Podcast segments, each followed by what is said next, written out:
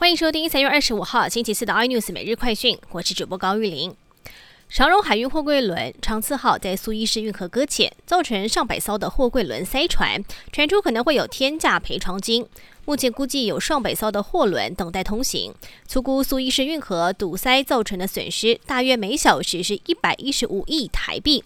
而长荣在今天也以书面回复交通部表示，说 Ever Given 的确是本公司的长租船，那么造成任何的失误、不可抗力等原因导致损害都是船东的责任，意外也是如此。但是如何善后，外界相当关注。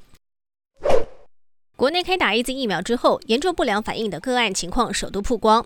这是一名四十多岁的护理师，在接种疫苗之后不到十秒，出现了急性的过敏反应，全身起疹子、脸部红肿、喉咙肿胀，还有心悸等等的剧烈反应。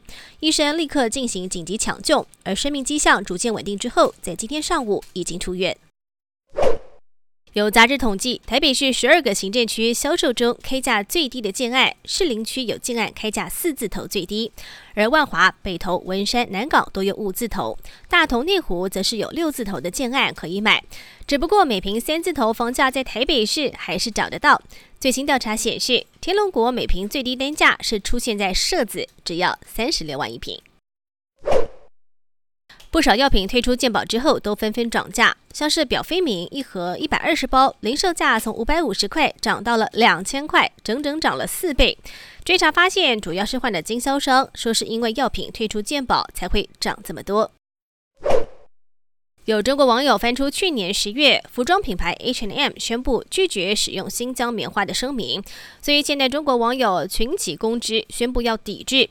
但是没有想到，最新消息是，运动品牌 Nike 同样也被翻出拒绝使用新疆棉花，是否也会被抵制呢？外界也同样关心。更多新闻内容，请锁定有线电视八十八 MOD 五零四 iNews 最战晚报，或上 YouTube 搜寻三零 iNews。感谢台湾最大 Podcast 公司声浪技术支持。您也可以在 Google。Apple、Spotify、KKBox 收听最新 iNews 每日快讯。